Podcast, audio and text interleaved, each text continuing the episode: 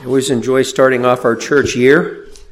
That's the our church year always begins about uh, usually the following week after Thanksgiving, where we start anticipating uh, the scriptures teaching about the Advent, the first Advent of our Lord Jesus. And those of you who have been here a while know that then, till that time next year, we go through the whole life of Jesus. And then we focus also on the attributes of God and the doctrines of grace and then we get into the second coming of Christ, and then we're right back to the first Sunday of Advent. And uh, we've done that for years now.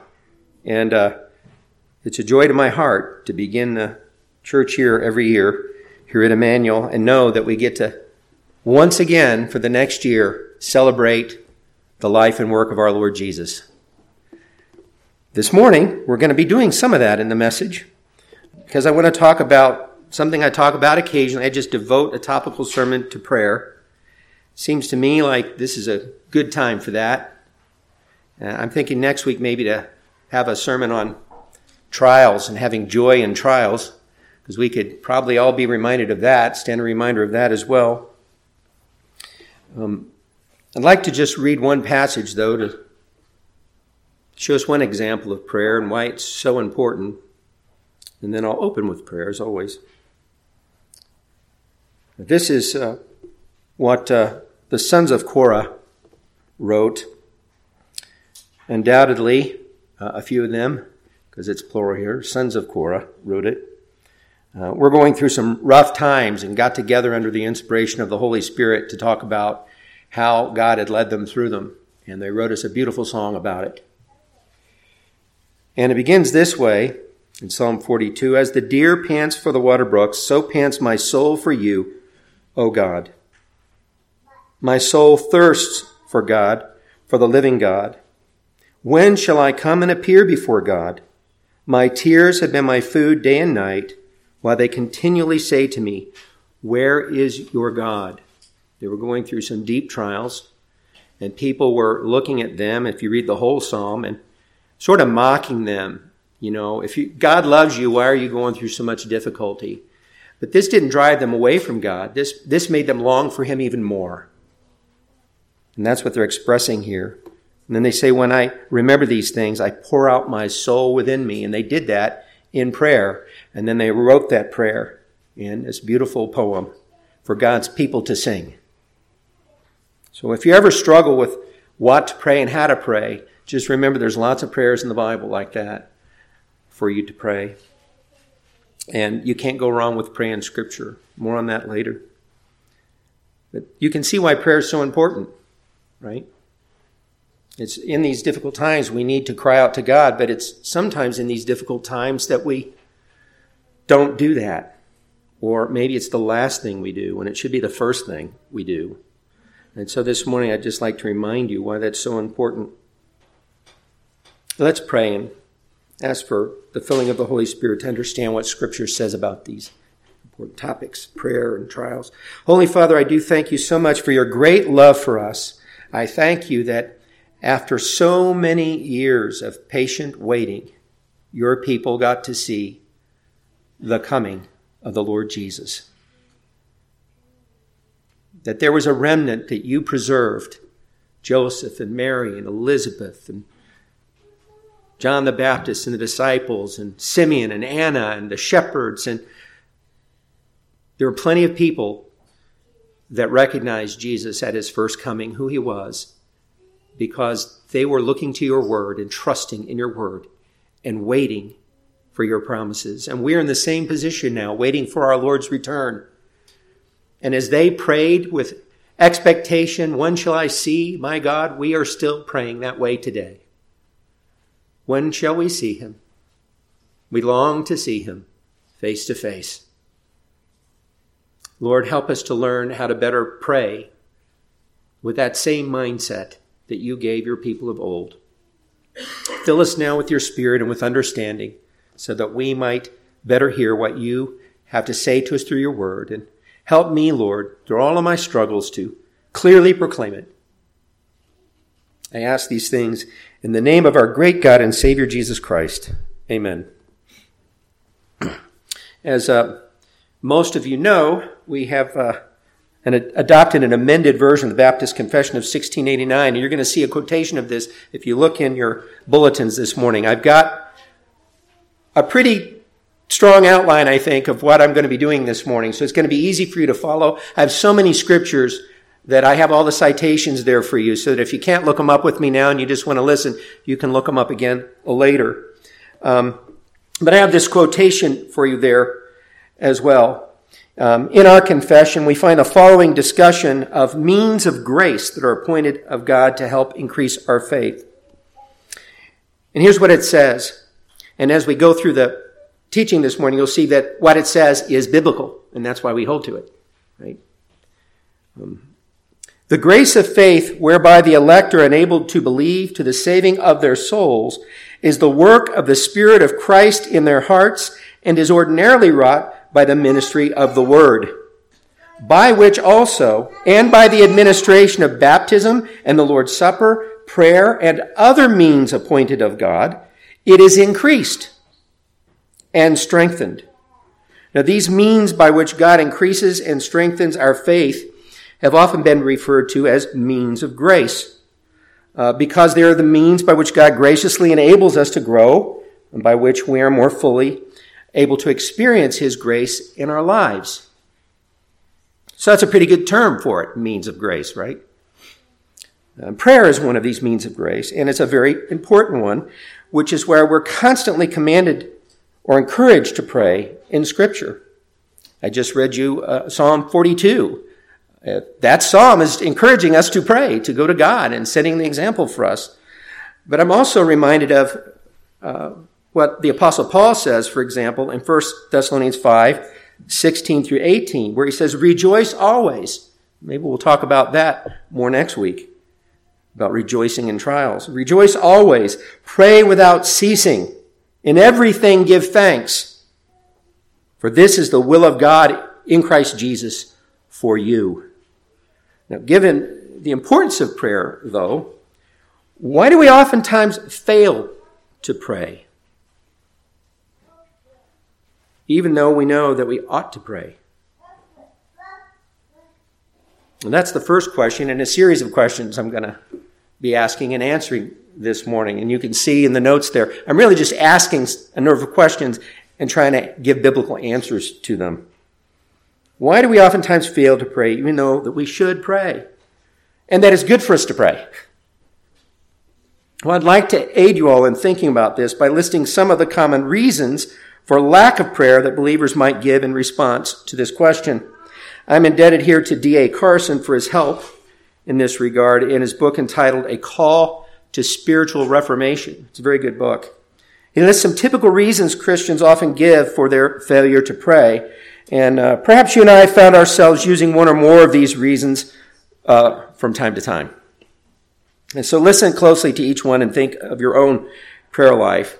The first one is this I feel too spiritually dry to pray. The second one, I'm too busy to pray. That's a very common one. The third one, though people don't often admit it, I'm too bitter to pray. Most people that are too bitter to pray won't dare admit it. And usually it's they're upset with God's handling of their life in some way, right? As though they could do better. Um, fourth, I am too ashamed to pray. Actually, that's a fairly common one in my experience, not only in my own personal life, but in dealing with so many people. Here's another one, the fifth one. I'm afraid God won't hear or answer my prayers. And often that really means I want him to answer them in a certain way, and I'm afraid he won't. I'm afraid he'll do what I really need instead of what I want, kind of thing. But they won't admit that either. There's other motives behind some of these reasons, right? uh, usually, lurking beneath the surface. Uh, the sixth one and the final one I'll suggest uh, from, from page 111 of, of his uh, book, Carson's book. I feel like I don't know where to start or what to say, like my prayers aren't good enough. I've run across that quite a few times in my work as a pastor over the years as well. Now, all of these so-called reasons for failure to pray are really just excuses, aren't they? And they're excuses which demonstrate a need for a deeper understanding and experience of God's grace. But ironically, it's the very means of grace which can provide relief to these problems and weaknesses that is being avoided, namely prayer. So you see, people get in themselves into a vicious cycle. Prayer will solve the problems that keep them from praying, but the things that keep them from praying stop them from praying to solve the problems that keep them from praying. And they're in this vicious cycle. And, and you know how you can end it. Pray. you just pray. Um, so hopefully this morning I can encourage you to do that, all of us, because I certainly need this encouragement often. So that's what I want to do this morning, to remind us all of some of the Bible's encouragements to pray. And I want to share especially some of the passages that I have personally found the most helpful in encouraging me to pray. There's a lot of passages we could look at in Scripture, including in the Psalms uh, that I read from earlier. But these are the ones that seem to motivate me the best to pray, and so I hope they'll do the same for you. Uh, I want to begin with what has been for me one of the truly great encouragements to pray, and that is the work of the Lord Jesus as our great high priest. And for this, we'll turn to the book of Hebrews. In Hebrews 2. Now, those of you who have been around here for the past 30 years or so know that I like to go to this passage. Uh, it's so encouraging to me. Hebrews 2, beginning in verse 14, says this Inasmuch then as the children have partaken of flesh and blood, that's all of us, he himself likewise shared in the same, referring to our Lord Jesus, that through death he might destroy him who had the power of death, that is, the devil, and release those who through fear of death were all their lifetime subject to bondage. For indeed, he does not give aid to angels, but he does give aid to the seed of Abraham. And that's all of us. We're children of Abraham by faith. Therefore, in all things, he had to be made like his brethren. It was necessary. The incarnation was necessary for our salvation. It says that he might be a merciful and faithful high priest in things pertaining to God to make propitiation for the sins of the people. And most of you should remember propitiation refers to a wrath ending sacrifice, a sacrifice that turns away the wrath of God. And that's what Jesus did on the cross when he bore God's wrath for our sins. In fact, it was the cup of wrath that was going to be poured out on him that he was talking about in the Garden of Gethsemane when he said, Remember what he prayed? If it's possible, let this cup pass from me. Nevertheless, not my will, but thine be done. He was using a figure of speech that comes from the Old Testament about the cup of God's wrath. And that's what propitiation is talking about. Jesus bore the wrath of God in our place for our sins. For that, we're told he had to become like one of us. He had to become a human being. And then it says, For in that he himself suffered being tempted, he is able to aid those who are tempted. Now, here we are assured that Jesus knows what it is to suffer temptation. So, even in times of great temptation, who better to turn to than Him? I'm reminded here of a promise we have from the Apostle Paul in 1 Corinthians 10:13.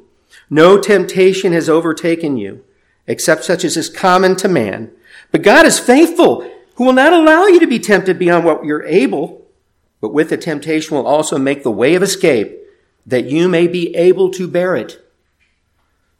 Can the way of escape of which Paul speaks be anything other than the one provided in Christ Jesus? Can it be anything other than to cry out in prayer to our Lord Jesus, who, as our great high priest, knows better than anyone how hard temptations can be? After all, our Lord Jesus is the only one who's overcome every temptation without sin. So he alone can give us the strength we need to overcome temptation as well. I don't know about you, but uh, if I'm if I if I want to know how to do something right, I go to the one person who's done it perfectly. If I want to help to overcome something, I want to go to the one person who's been able to do it. That's what we're encouraged to do. But what, what about when we're tempted not to pray in spite of what we know to be true about our relationship with God and about what Jesus has done as our great high priest? Well, I think the author of Hebrews would say that Jesus understands even this temptation. The temptation not to pray. When we know it's good for us and when we know that we should. Consider, for example, what he says later in chapter 4, Hebrews 4, verses 14 and 15. Seeing then that we have a great high priest, again referring to our Lord Jesus, who has passed through the heavens, Jesus, the Son of God, let us hold fast our confession, for we do not have a high priest who cannot sympathize with our weaknesses, who is in all points tempted as we are, yet without sin. If Jesus was tempted in all points as we are, then we may assume that he too was tempted not to pray even when he knew that he needed to and that he should. And we must assume that he overcame every single one of those temptations, because that's what it says. He never sinned. He did pray when he should pray. He overcame the temptation not to pray. We should also assume that he sympathizes with us even in this weakness with which we so often struggle. But if we understand this, then we will want to pray to him, won't we? Isn't this what the author of Hebrews assumes in the very next verse when he says in verse 16, Let us therefore come boldly to the throne of grace that we may obtain mercy and find grace to help in time of need. That word boldly means with a strong confidence. What he's saying here is, I'm giving you reasons to feel confident to come to Jesus in prayer by telling you the kind of high priest that he is. That he's the one who understands all that you're going through. That he's the one who's endured every kind of temptation and overcome it. He's the one you can turn to and not away from when you're struggling. What an encouragement so there you have it. An understanding of Jesus' role as our great high priest will help us to overcome our tendency to avoid coming before the throne of grace in prayer. Indeed, notice that his royal throne is called a throne of grace. Precisely because that is where we come to find the grace we need in every situation and for any and every temptation as well. Prayer is thus a means of grace because it is how we fully depend upon God's grace and also how we receive more of His grace. But such an approach to Jesus entails that we trust Him rather than ourselves. And that means it entails humility on our part. As the Apostle Peter teaches us in 1 Peter 5, verses 5 through 7, when he writes, under the inspiration of the Holy Spirit, Likewise, you younger people, submit yourselves to your elders. Yes, all of you, be submissive to one another and be clothed with humility. We can't submit to one another as we should unless we're humble. But people have a hard time fulfilling this command to submit to one another. The real problem is that they have a hard time submitting to God. And that's what he gets to here. Because it's God who says to submit to one another in these ways. And he says, be clothed with humility, for God resists the proud, but gives grace to the humble, citing Proverbs 334. Therefore, he says, humble yourselves under the mighty hand of God, that he may exalt you at due time. Why do people not want to humble themselves before one another? Because they're so worried about exalting themselves. That's why. He's, he says, let God worry about that. He knows what exaltation he wants to do in you. Let him worry about it. One day we'll be glorified. That's when we'll be exalted. We'll be like Jesus. Can't get any more exalted than that. Right? That'll happen one day. For now, he says, your, your goal shouldn't be trying to exalt yourself. Your goal should be humbling yourselves and let God worry about the kind of exaltation that ought to be brought to you. And we know what that is ultimately if we read the whole of scripture. And he says this, casting your care upon him for he cares for you. Notice how he reminds them, for he cares for you. Why do sometimes Christians refuse to humble themselves before the Lord and cast their cares on him and trust him with their problems and to try to hand, instead of try to handle themselves because of pride. Because of pride. And then, and in their pride, they forget that God does care for us. See, we think we care more about our own issues than he does in our pride. You see what Peter's doing here? He's trying to get rid of these nonsensical, godless ways of thinking and teach us to be humble before God. Now, we may give many of the reasons or excuses previously mentioned for not praying, but in the end, here's the real issue. We're too proud. And we just got to admit it. And some people say, well, pride's not my problem. It's because I have an inferiority complex. Well, that's one of the more insidious ways that pride, shows itself. I met a guy many years ago who said, you know, I don't understand Christians who struggle with pride. I've never had that issue. And he said it with a straight face and he was very sincere. And I just, I, I think I didn't respond to him at the time. But I should have said this. Have you ever sinned in any way or do you ever still struggle with sin in any way? And if he's got enough humility to say, yeah, I do, the next response would be, then you have pride. Because every sin is because of pride. And I can prove that very easily from the Bible, right? But that guy was self-deceived. And Peter would say, don't be self-deceived. Recognize your issue is pride. That we, when you don't want to do what God tells you to do, it's because you're prideful.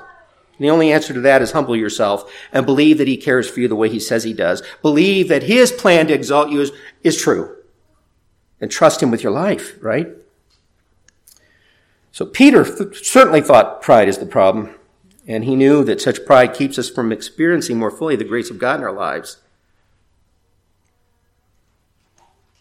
Remember, he, he cited Psalm 334 God resists the proud, but gives grace to the humble. But such pride will also keep us from experiencing the peace of God that Paul, our departed brother Paul, teaches us that we may find in prayer. So let's consider briefly what he says to the Philippian believers in this regard in Philippians 4, 6 and 7. He writes this, be anxious for nothing, but in everything. Remember what he said in 1 Thessalonians? Praying always, right? But in everything by prayer and supplication, with thanksgiving, let your requests be made known to God, and the peace of God, which surpasses all understanding, will guard your hearts and minds through Christ Jesus. Notice that Paul says not only that we may know the peace of God through prayer, a peace he says that surpasses understanding. That's an important statement there. Um, many of us have experienced such peace. Peace that we didn't expect. When we cried out to God and cast our cares upon Him and prayed about something and relied on Him and trusted Him, we had, even in a really difficult situation, we experienced a peace that caught us even off guard. We didn't expect to have peace. We're so used to being anxious. But there it was. A peace that could only have come through the power of the Holy Spirit. And you can't, Paul, says, you can't explain this. Right? You've got to experience this to know it. It surpasses our understanding. It's something only God can do in us. Something that can't be faked either. But notice he also says that it will guard our hearts and minds. In other words, I think we can say at the very least that his peace will provide spiritual pr- protection for us from the anxieties that tempt us not to trust in him as we ought to. It'll at least do that given the context, right? I always think now, I can't, ever since uh, Pastor Ben preached on this, every time I look at this passage, I think the same thing. I think of what Pastor Ben said. We will be anxious for nothing when we pray about everything. And that is a good summary of what Paul is saying here. It's the best, most succinct summary I've ever heard anyone say about what Paul's saying here. We will be anxious for nothing when we pray about everything. It is persistent prayer that brings the peace of God to our hearts. But notice also that Paul says that our prayers and supplications should be accompanied by thanksgiving in everything. This means that we must approach God in prayer not just as the one who can help us, but remembering He's the one who already has helped us. by praying always with thanksgiving, what's Paul doing here? He's building in a motivation to keep praying. If you're focused on thanking God for what he's already done, remembering all the grace he's already shown you while you're praying, aren't you going to be encouraged to pray even more? To trust him even more? That's why Thanksgiving is so important. Besides that, even more importantly, God deserves to be thanked. And it's a sin not to thank him for what he's done. It robs him of the glory that's due him. And subtly sort of takes credit for how good things are for ourselves, right? When away from him.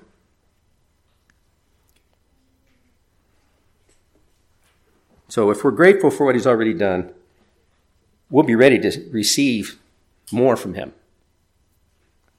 But what if we struggle with feelings like our prayers aren't good enough? Uh, that was one of the reasons that was given, and it's such a common one that I wanted to focus on it. What if we struggle with feeling like our prayers aren't good enough? What should we do then? I have several suggestions here. First, we should begin by frankly admitting that our prayers aren't good enough in and of themselves, and they never will be. That's not a bad thing to realize. The person that says, I don't feel like my prayers are good enough, I'm like, that's the first thing you should think. Because that's, that's humility. that's, that's a good place to be if you feel that way. I'm very hopeful that you feel that way. Good on you. That's the work of God in your heart, showing you that you need His grace. So that's a good place to, to begin. Uh, after all, we're, our, our, we don't approach God on our own merits anyway.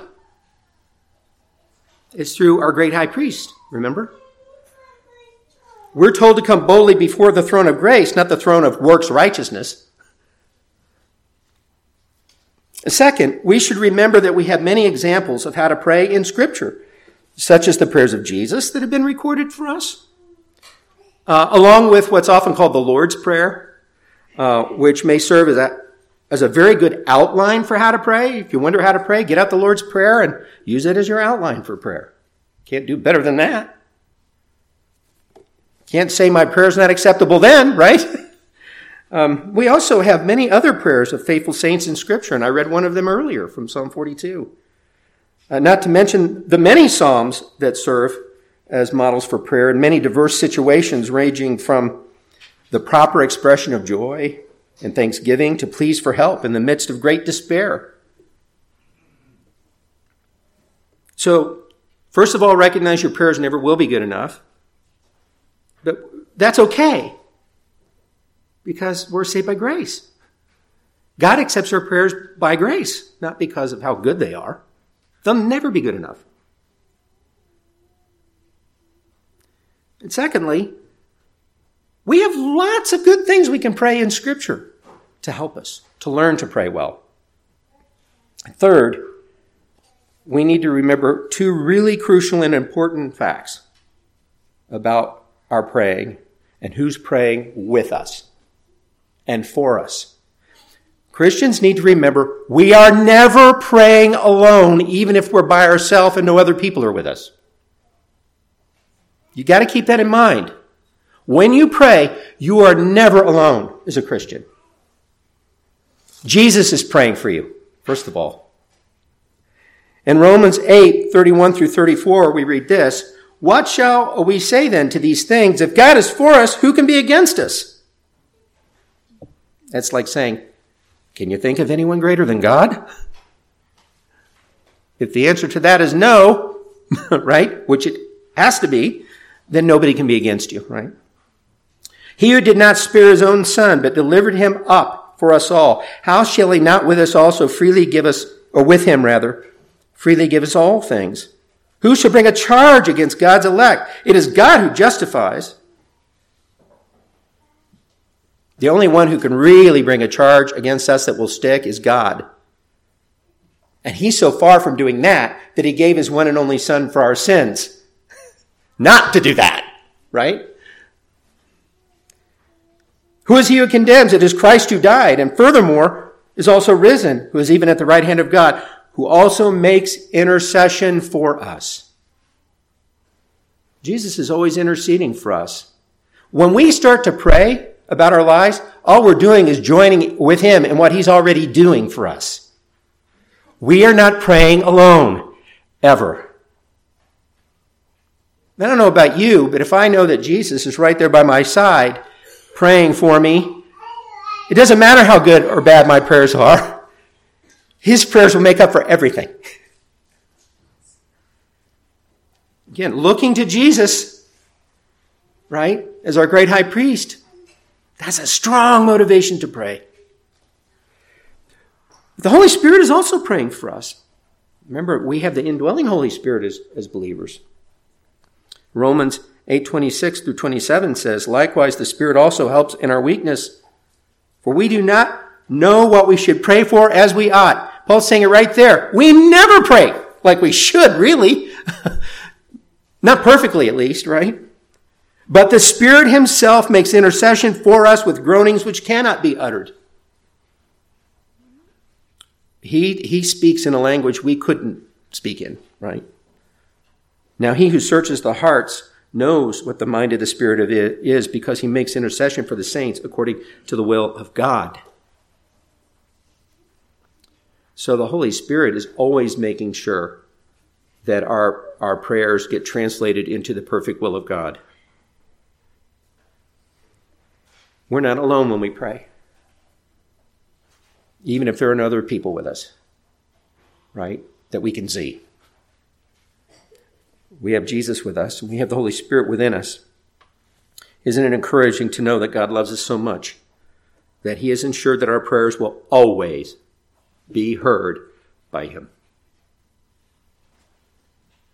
But then, what about the effect of sin on our prayer life? Somebody will say, well, but doesn't the Bible say that sin can keep God from hearing our prayers? The answer is that is yes, it does. So we need to deal with sin and its effects on our prayer life. And so here's some subject some su- su- suggestions.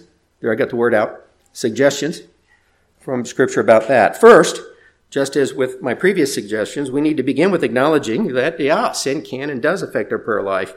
Uh, husbands, remember what Peter says that if you're not loving your wife like you should, that God's not going to hear your prayers. Yeah, sin can affect our prayer life. The psalmist says, for example, in Psalm 66, 18, if I had cherished iniquity in my heart, and that's important what he says there, if I had cherished iniquity in my heart, he's not talking about being free completely from it. He's talking about wanting to hang on to it, right? If I had wanted to hang on to iniquity in my heart as a is a way we could say that. If I had cherished iniquity in my heart, the Lord would not have listened. In other words, if uh, you're coming, for example, and saying, Lord, free me from sin, and in your heart you don't want that at all.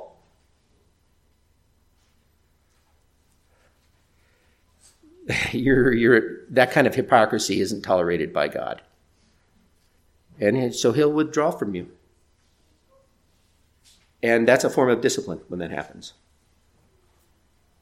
There's nothing more miserable, I don't think, than a true believer that begins to lack assurance of salvation because of cherished sin. And because God disciplines them by lifting that assurance. And then what do they do? If they're true, they cry out to Him and repent. God is so loving in this. He does deal with our sin. He doesn't leave us in that state. So that's the first one. We just need to acknowledge that it can and does affect our prayer life if we cherish sin in our heart. Second, we must acknowledge our sins before God and seek His forgiveness, but we mustn't fear that if we haven't been uh, able to think of every sin we've committed, He still won't hear us. We just can't cherish sin in our hearts. You know, I may be in a position where I genuinely want to turn away from the sin that I know that I'm committing, but that doesn't mean I'm aware even of all the sins I'm committing. but they're not there because I love them so much I won't give them up. I'm just not aware of how sinful I really am. I've learned in my life as a Christian that growth in the Christian life really is learning more and more just how sinful I really am day by day. And just how deeply I really need God's grace. And I'm so grateful to Him that He doesn't show me all my sin at once. I would truly despair. But the process of sanctification is Him revealing more and more and training us more and more, right? To overcome sin. He's gracious that way. So we don't have to think that we have to come with perfectly sinless hearts to be heard by God. But we have to remember we can't want to hang on to our sin when we come to Him. We can't come to Him with a divided heart like Saul, half hearted, pretending we want His grace when deep down we don't want it at all, and then think He's going to show it to us. What He'll do in His grace is discipline us for that because He loves us. And we, we never really know, as I said, just how sinful our hearts are anyway. As the Lord said through the prophet Jeremiah in Jeremiah 17, a lot of people quote Jeremiah 17, 9 and forget to quote verse 10. Um, the heart is deceitful above all things and de- desperately wicked. Who can know it? That makes it sound like no one. But the next verse says there is someone. God says, I, the Lord, search the heart. I test the mind, even to give every man according to his ways, according to the fruit of his doings. There is one person alone who can know how sinful your heart is, and it isn't you. It's God.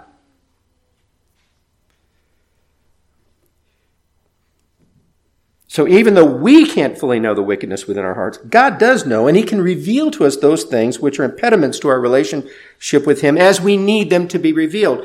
Remember how David taught us to pray in Psalm 139, verses 23 and 24. He wrote this, Search me, O God, and know my heart. Why did he do that? David knew he didn't know his own heart. Only God did. Try me and know my anxieties and see if there's any wicked way in me. He knows there's going to be wickedness in him that he's unaware of. And that only God can know it and show it to him. And then he says, and lead me in the way everlasting. He's trusting God to do this for him. But remember also that David teaches us that there will inevitably still be sins of which we're unaware. And thus in Psalm 19:12 he teaches us to pray, who can understand his errors? Cleanse me from secret faults. And sometimes, you know, I often pray that when I come to say to partake of the Lord's Supper. Lord, I've examined myself. I'm unaware of any sin I need to repent of before I partake, and I want to partake in a worthy manner. But I know there's a lot of secret faults that I'm unaware of, that you know of. Forgive those too. And of course he does. Of course he does. Those are under the blood of Jesus. And thank God that He forgives us even of the sins that we're unaware of. and David counted on Him for that. Show me the sins that I need to be aware of. And the rest of them, Lord, David would say, cleanse me from those too. So with all of this in mind, everything we've looked at in scripture, thought about, and I've tried to suggest to you that have helped me to pray more. Um, let's reconsider a few of the of the reasons slash excuses not to pray that were previously mentioned.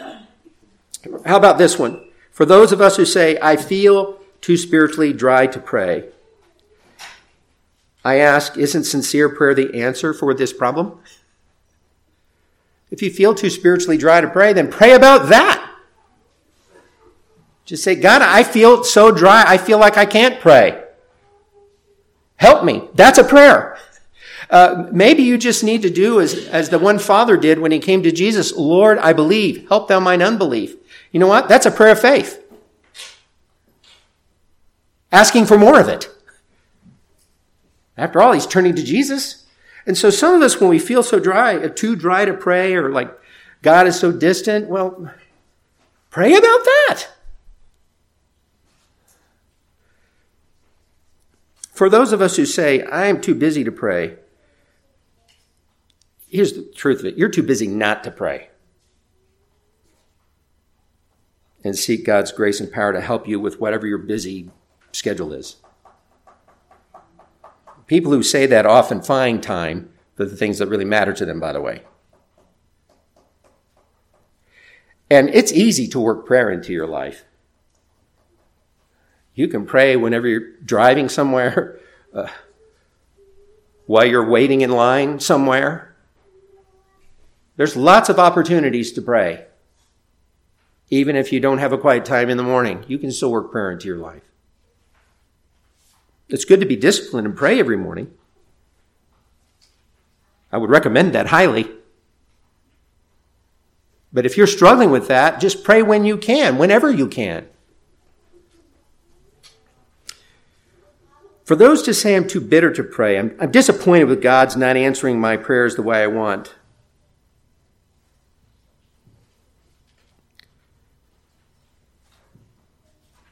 I would say to you that you need to remember that God has given his son Jesus to be your great high priest. He knows far more what's best for you than you do. And if you are bitter about how he's conducting your life and how he's working in your life, that's a sin you need to repent of and do it now. And remember this it is always a sin to be angry at God. Because anger at God assumes he, he did something wrong.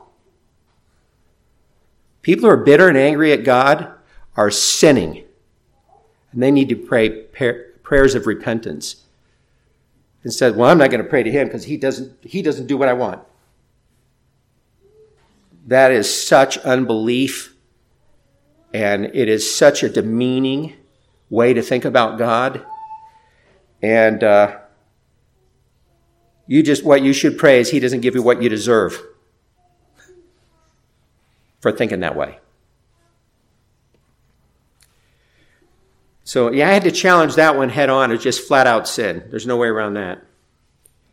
We could go on, but I think we have sufficiently seen that, uh, ironically perhaps, it's the very means of grace that can provide relief to all of these problems and weaknesses that is being avoided. Prayer. So I would just finish today by saying, resolve with me, please, today, that through the Holy Spirit's power, we'll devote ourselves more fully to prayer. Let's resolve anew to hum, humble ourselves to live in humble dependence upon our great God and Savior Jesus Christ, believing that He really does care for us and that He's proven it as our great high priest, believing that He knows what we're going through and He's the only one who can help us. Believing that His plan is always best for us, even if we can't see in the moment how it is so.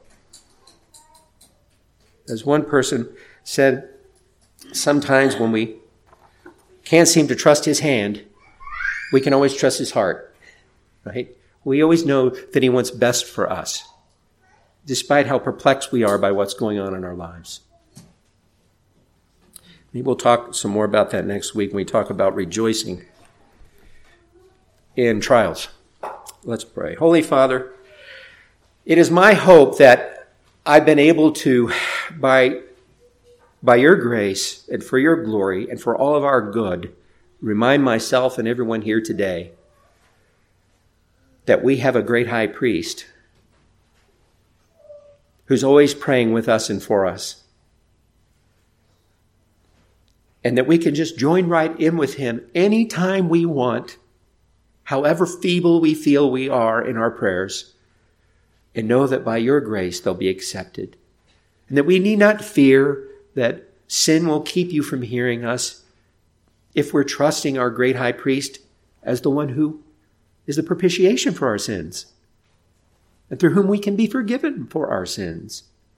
And when we're trusting you as the one who can reveal to us our sins as we need to know them, as we grow in Christ and are conformed more and more to his image. Forgive us for the sin of pride that causes us to turn away from you when we need to be turning to you always. Forgive us for that, I pray. And strengthen us. We live in such a wicked generation. And we need to be in constant communion with you to survive it.